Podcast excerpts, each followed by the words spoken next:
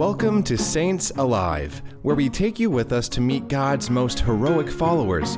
The saints were just ordinary boys and girls who allowed God's love to transform them into real life superheroes. Their love for God changed our world.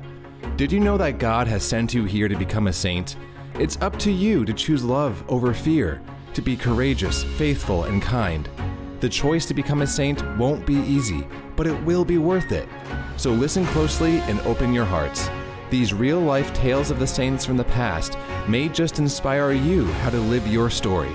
Let's go on this adventure together.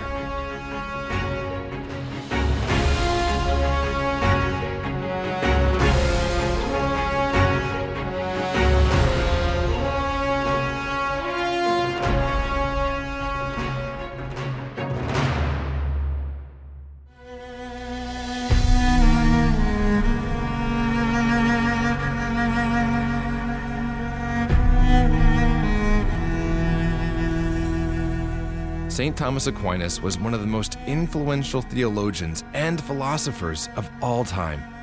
He revolutionized Catholic thought by helping to bridge the gap between faith and reason.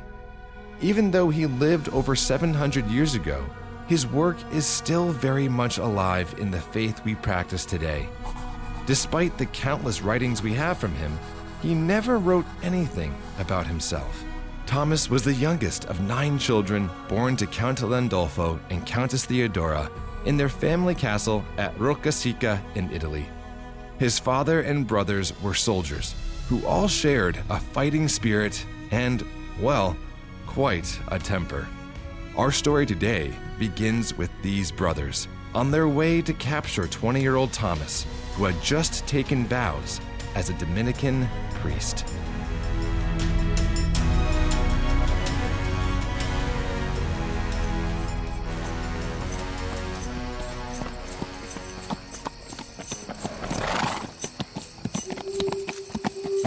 When my hands on Thomas, he'll be sorry he ever dared disgrace our family name. If you get your hands on him, we've been searching all day and there's no sign of him. You'd think, looking the way he does, someone would have seen him. Well, if we don't bring him back to Mar and Father, they don't want us to come back at all. So let's get back to it. Uh, he's going to pay for this.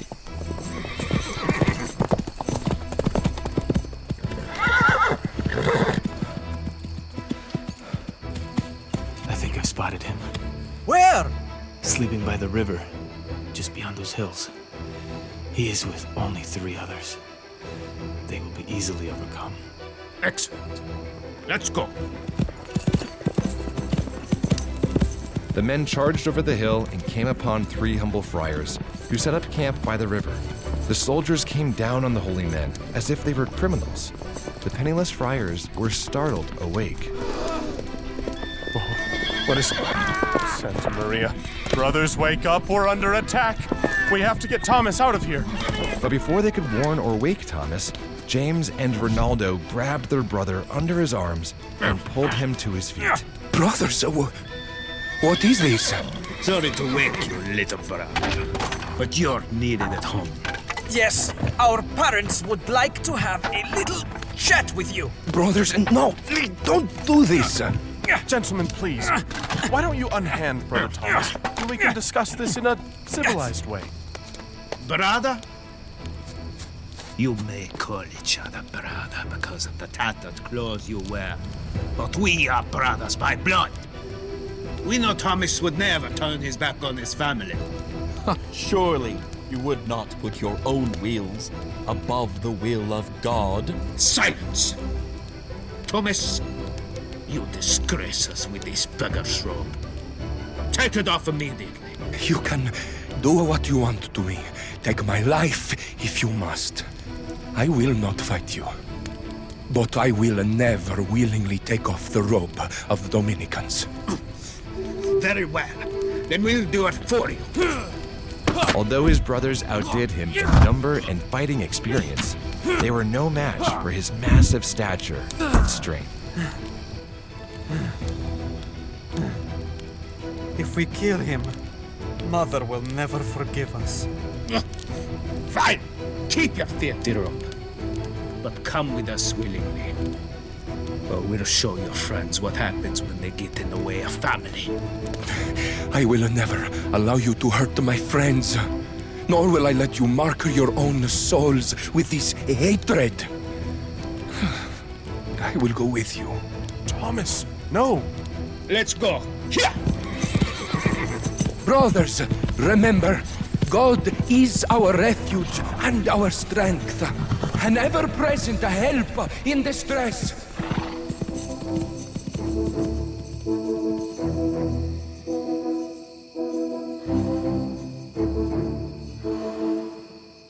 Thomas was forced back to his family castle, where his parents tried everything to dissuade him from his vocation to the priesthood. But he was steadfast. Ah, oh, mio caro figliolo, how can you do this to your papa and mama? We only want what's best for you.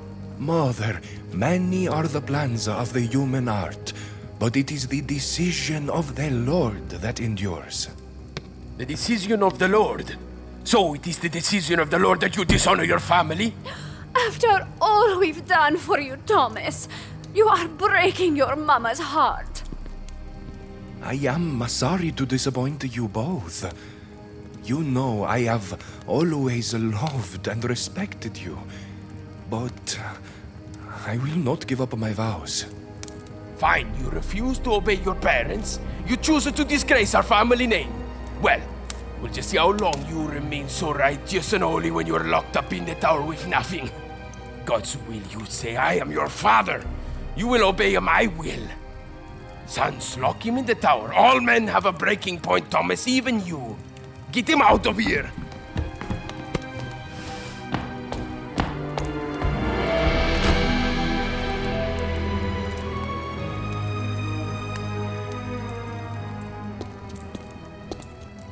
Landolfo, how long will you keep him in there? As long as it takes.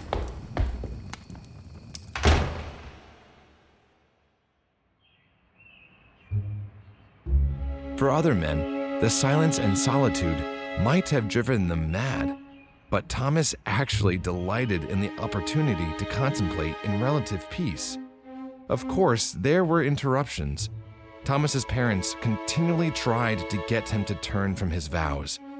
They knew how he adored his sisters, so their father asked them to try changing his mind.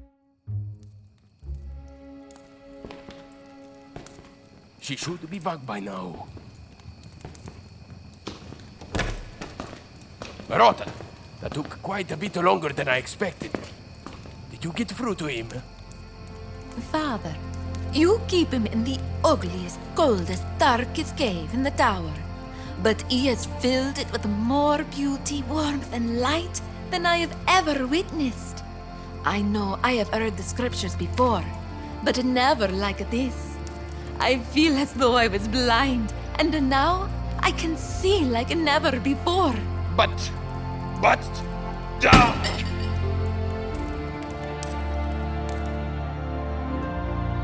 For over a year, Thomas remained in his tower cell. In time, the family allowed visits from the Dominican brothers and a friend, Father John of San Giuliano.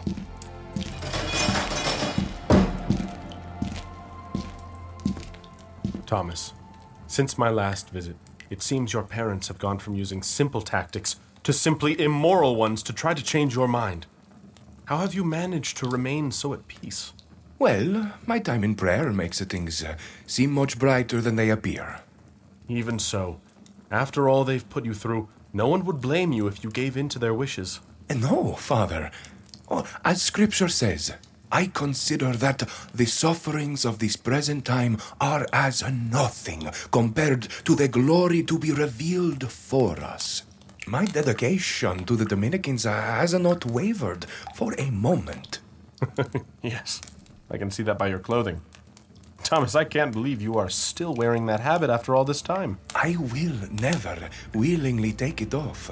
And that is why I smuggled in a new one for you. Here you go. Even though you are stuck in this tower, you will never lose your place in our order. Oh, your father, thank you. Oh, this means more than you know. Oh, Thomas. I have tried to think of everything I can to set you free. I'm afraid there's nothing left to do but pray. Well, that is a lot. I really don't know how you manage this so gracefully, Thomas. Time's up, Father. Ah, and yet again the time goes too quickly. Remain strong, Thomas, and be assured of our prayers for you. As the scripture says, I consider it all joy.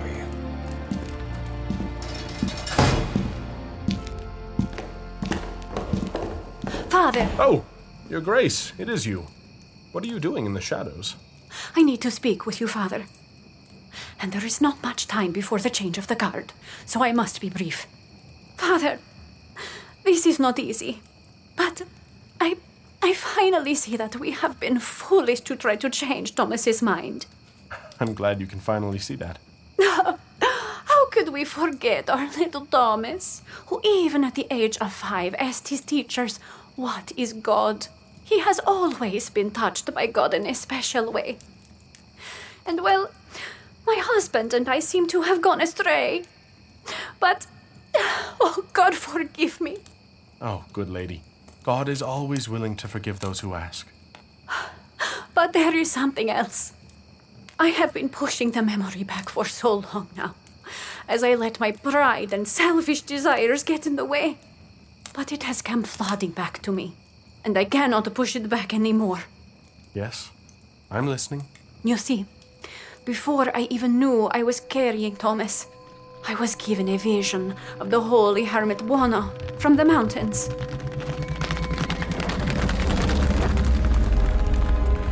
Surely you would not put your own wills above the will of God. God's will, you say I am your father.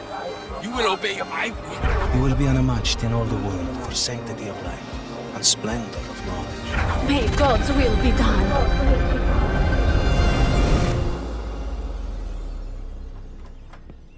Good morning, my lady. Can I get you something to eat? Oh, no, thank you.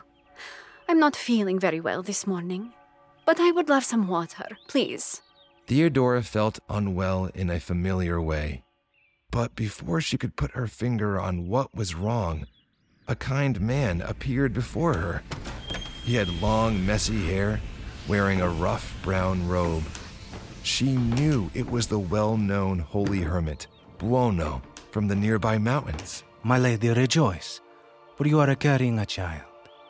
His name shall be Thomas. You and your husband will want to send him to Monte Cassino in order to benefit yourselves. But God will have other plans for him, and he will join the order of friars. In his age, he will be unmatched in all the world for sanctity of life and splendor of knowledge. I am not worthy of such an honor, but may God's will be done.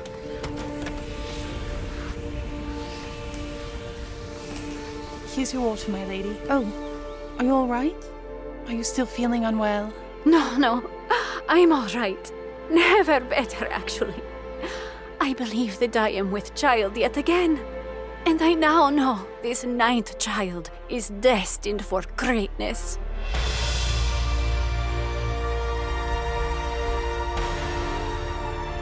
And he was. It was clear from very early on that Thomas was not like the other men in his family. He was a quiet, serious boy who was devoted to prayer and not interested in childish things. At the age of five, Thomas was sent to be raised at the Benedictine monastery, founded by Saint Benedict himself, Monte Cassino. As he grew, it became evident that he had a mind like no other.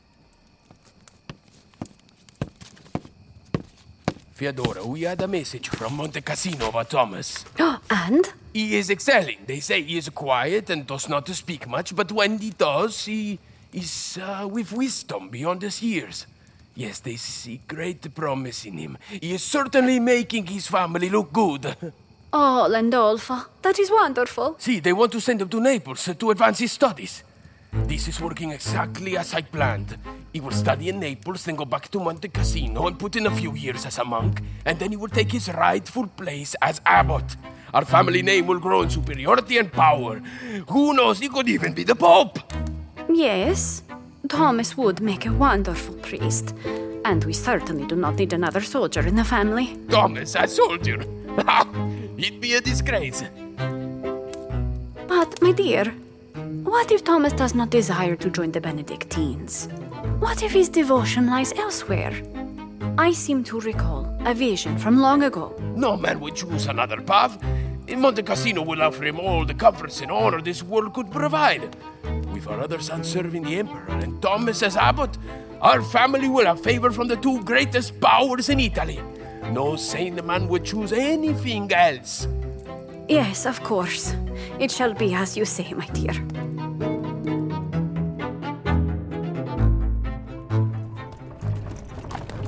With the permission from his parents, Thomas was sent to further his studies in Naples. He spent his teen years immersed in study and prayer.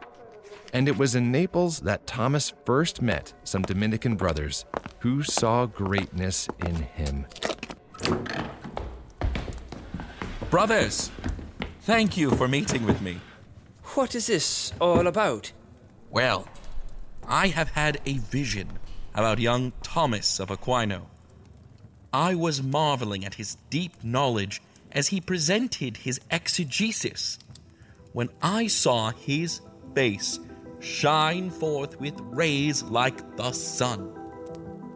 In this vision, they shone out across the whole world, covering every man they touched. Was it a dream? That's what I thought at first, too. But then, the very same vision came again, not once, but three times now. Brothers, I think this vision cannot be ignored. What you say does not surprise me. I have been observing Thomas for some time now. I think he may have a calling to our order. I have to admit, I've noticed him too. I have never seen anything like it. The way he understands Aristotle. It's as if he has studied his work as long as I have. Yes, he could do great things in our order, spending his days teaching and developing his ideas. But it would come at a great cost for him with his family. The Dominican order would offer him no honor or distinctions, and for an aristocratic family like his, this would surely cause division. Well, brother, there is only one thing to do. Leave it to Thomas to decide.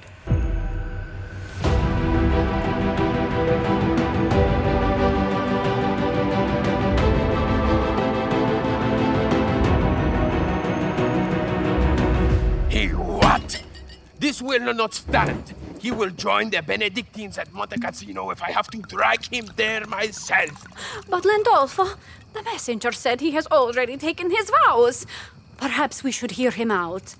He must know what he is giving up. Well, he will unmake the vows and make the proper vows where he belongs. Perhaps if I go visit him, I can speak with him and try to reason with him. Yes, fine, go. But bring him back here so he can do what is right by his family.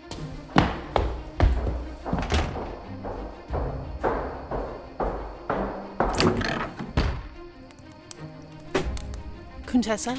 Contessa? Shall I make preparations for your travel? Uh, yes, yes. I must do as my husband wishes. But what if it is not what God wishes? I have a vague memory as if from a dream. Ah, Well, I must speak with Thomas. Yes, please make the preparations. I shall leave at once.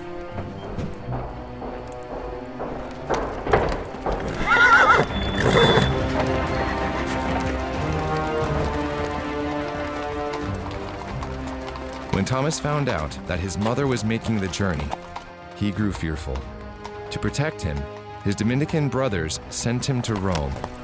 When the Contessa found out that Thomas was sent away to avoid her, she was enraged and went back to her castle with a hardened heart. Servant, send a message to my sons immediately. Tell them that a grave offense has been committed against our family. They must find Thomas and bring him back here by any means necessary. Senora, your sons are working for the Emperor. Are you sure they can accomplish this? If they do not, then they will lose my maternal blessing. Be sure you include that in the message.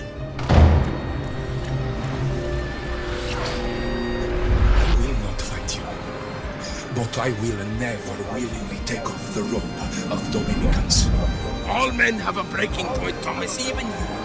Get him out of here. You and your husband will want to send him to Monte Cassino. But God may have other plans for him.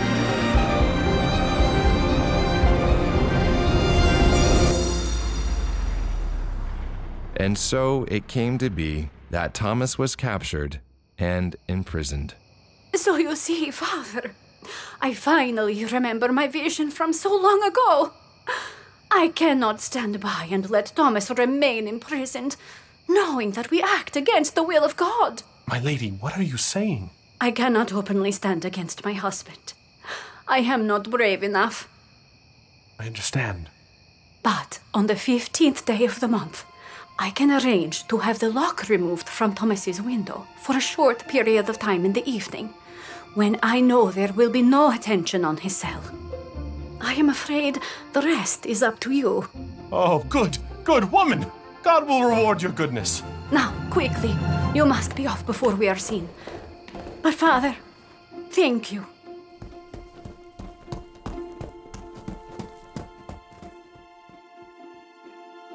Father John returned to his brothers with a spring in his step. That night, saddled with rope, a wooden plank, and their faith in God, brothers John of San Giuliano, Peter of Ireland, and Thomas of Lentini made the long trek to save Thomas. When they finally arrived, the brothers watched the tower window from the nearby woods until they saw that his window was opened. Okay, what's the plan? I thought you had a plan. You're the one with the rope. Rope always comes in handy. I thought you had a plan. Come, brothers, now is our chance. Make haste. I guess he is a plan. Oh, saints preserve us. Hurry, you two, there isn't time. Oh, I'm sorry. This is a very heavy rope. We can only pray it holds him. All right, now, we just need a way to get his attention.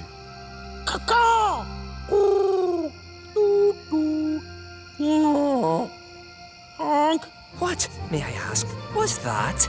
Well, whatever it was, it worked. Brothers, uh, perhaps I should begin praying for the gift of light? Never fear, Brother Thomas. I've got rope. And one, two, three. Let me try again. Let me have a go. It's all in the wrists, you see. I'll go one and two and a three and a. Uh, oh. Uh, nope. Step aside. I brought the rope. I'll throw the rope. Well, it was not exactly a smooth operation, but somehow they were able to work together to rig up a sort of pulley with a small wooden plank for Thomas to stand on. Slowly, the men lowered the enormous friar down the side of the castle tower. Hold steady, men. Hold steady. Brothers, the Lord tells us his burden is light. I'm sorry I can't say the same of yours. Oh. we actually did it. well, thanks to my rope. well, and of course, our teamwork. Thomas, what a joy it is to see you free. Oh, Father, I am not worthy of the risk you have all taken. Words are not enough, uh, but they're all I have. Thank you. Come, before anyone sees us, let's hurry back. We have much to discuss.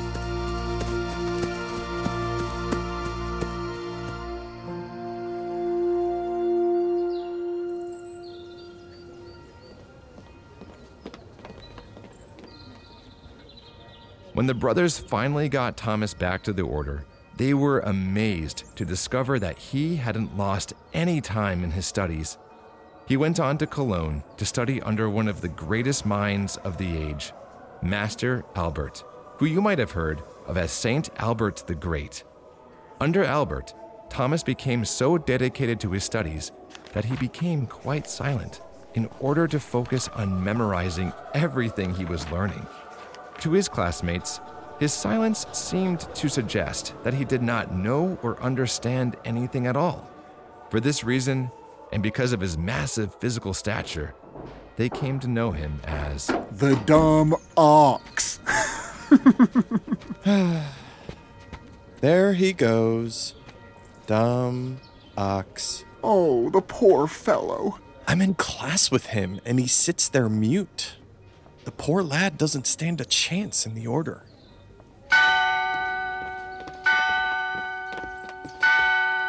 Though the students thought they had Thomas all figured out, they received quite a shock later that day in class. You see, Master Albert had figured out the truth about the dumb ox. I mean, um, Thomas's great mind. And he knew just what to do. He finished his disputation and put down his parchment, eyeing the room. Thomas, can you come to the front of the class? Thomas sat in silence, lost in thought. Thomas, to the front.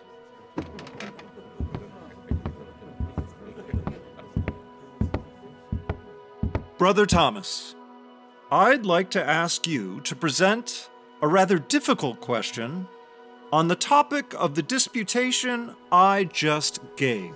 Oh, the poor ox is being led to the slaughter. I can't watch. Master Albert handed Thomas the question. Thomas knew he could answer it easily, but his humility made him desperate to refuse. Ever obedient, he reluctantly accepted. But then he felt a welling up inside that he could not ignore. It was his very love for truth impelling him onward. And that's when the dumb ox spoke. An effect which is not proportionate to its cause leads only imperfectly to knowledge of the cause. All creatures are such an effect with respect to the Creator, from whom they are infinitely distant.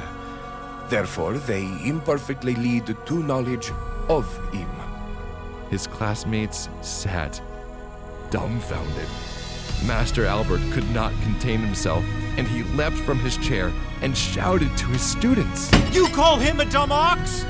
I tell you, this dumb ox shall bellow so loud that the bellowing will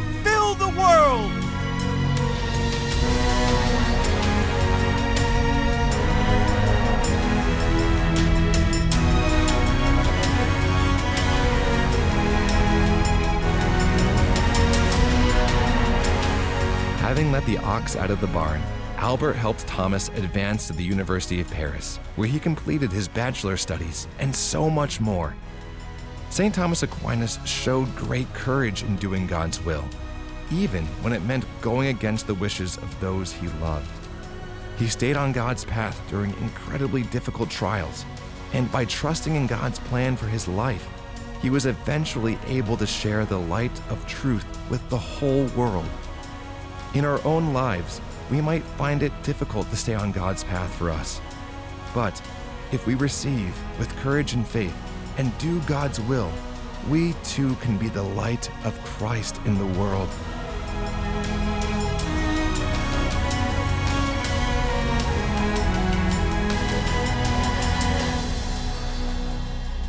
We can't wait for you to hear the rest of St. Thomas Aquinas' story. Tune in next Monday, January 22nd, to hear part two.